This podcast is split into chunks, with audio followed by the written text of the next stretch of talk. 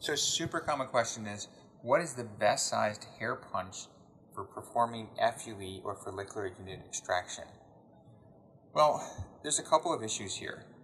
The first thought here is, will a smaller hair punch lead to less scarring? Based on several studies, the cutoff is thought to be around one point five millimeters. Punches larger than one point five millimeters are believed to create scarring. Punches below one point five millimeters are believed to have the same amount of scarring up to a point. So we definitely want to have punches that are smaller than that size. The second issue is going to be, how small can you go before you're going to have an issue not properly harvesting the hair? For this, we want to look at the diameter of the hair.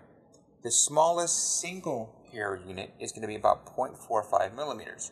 Now, I don't know many surgeons who can look and remove a zero point four five millimeter hair safely without damaging the surrounding structures.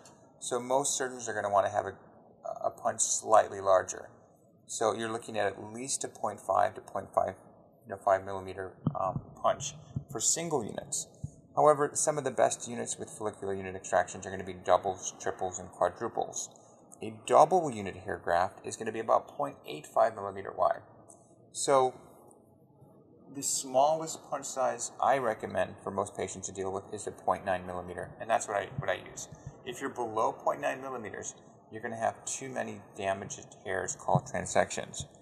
Now, the upside of a smaller punch might be less scarring, but in several studies, they've kind of examined the look of the back of the head and found that patients with zero point nine millimeters, zero point eight millimeters, one millimeters, and zero point seven millimeters, there wasn't a significant difference in the amount of hypopigmentation. In fact, there was none. So I'd rather get the least amount of scarring with the overall goal of the procedure, which is to successfully remove the hair. So I think zero point nine millimeters is the sweet spot for most patients.